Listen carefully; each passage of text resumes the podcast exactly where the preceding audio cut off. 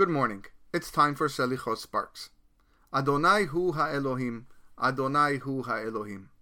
The source of this statement comes from Tanakh, the book of Melachim, chapter 15, where Eliyahu Hanavi exposes the false prophets as frauds.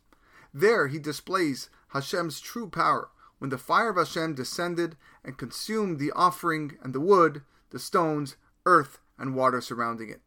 The Navi tells us that the people saw this and fell on their faces and exclaimed, Adonai hu ha'Elohim.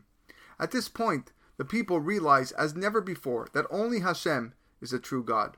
So lofty was this phrase that we proclaim it during Selichot, culminating with Ne'ilah on Yom Kippur when we recite it seven times.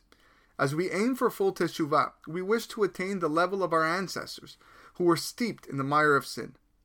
The name Hashem refers to God's attribute of mercy, and Elohim refers to the attribute of judgment.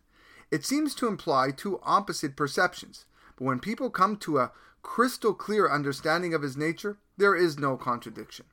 Hashem's purpose is solely to bring good to his people.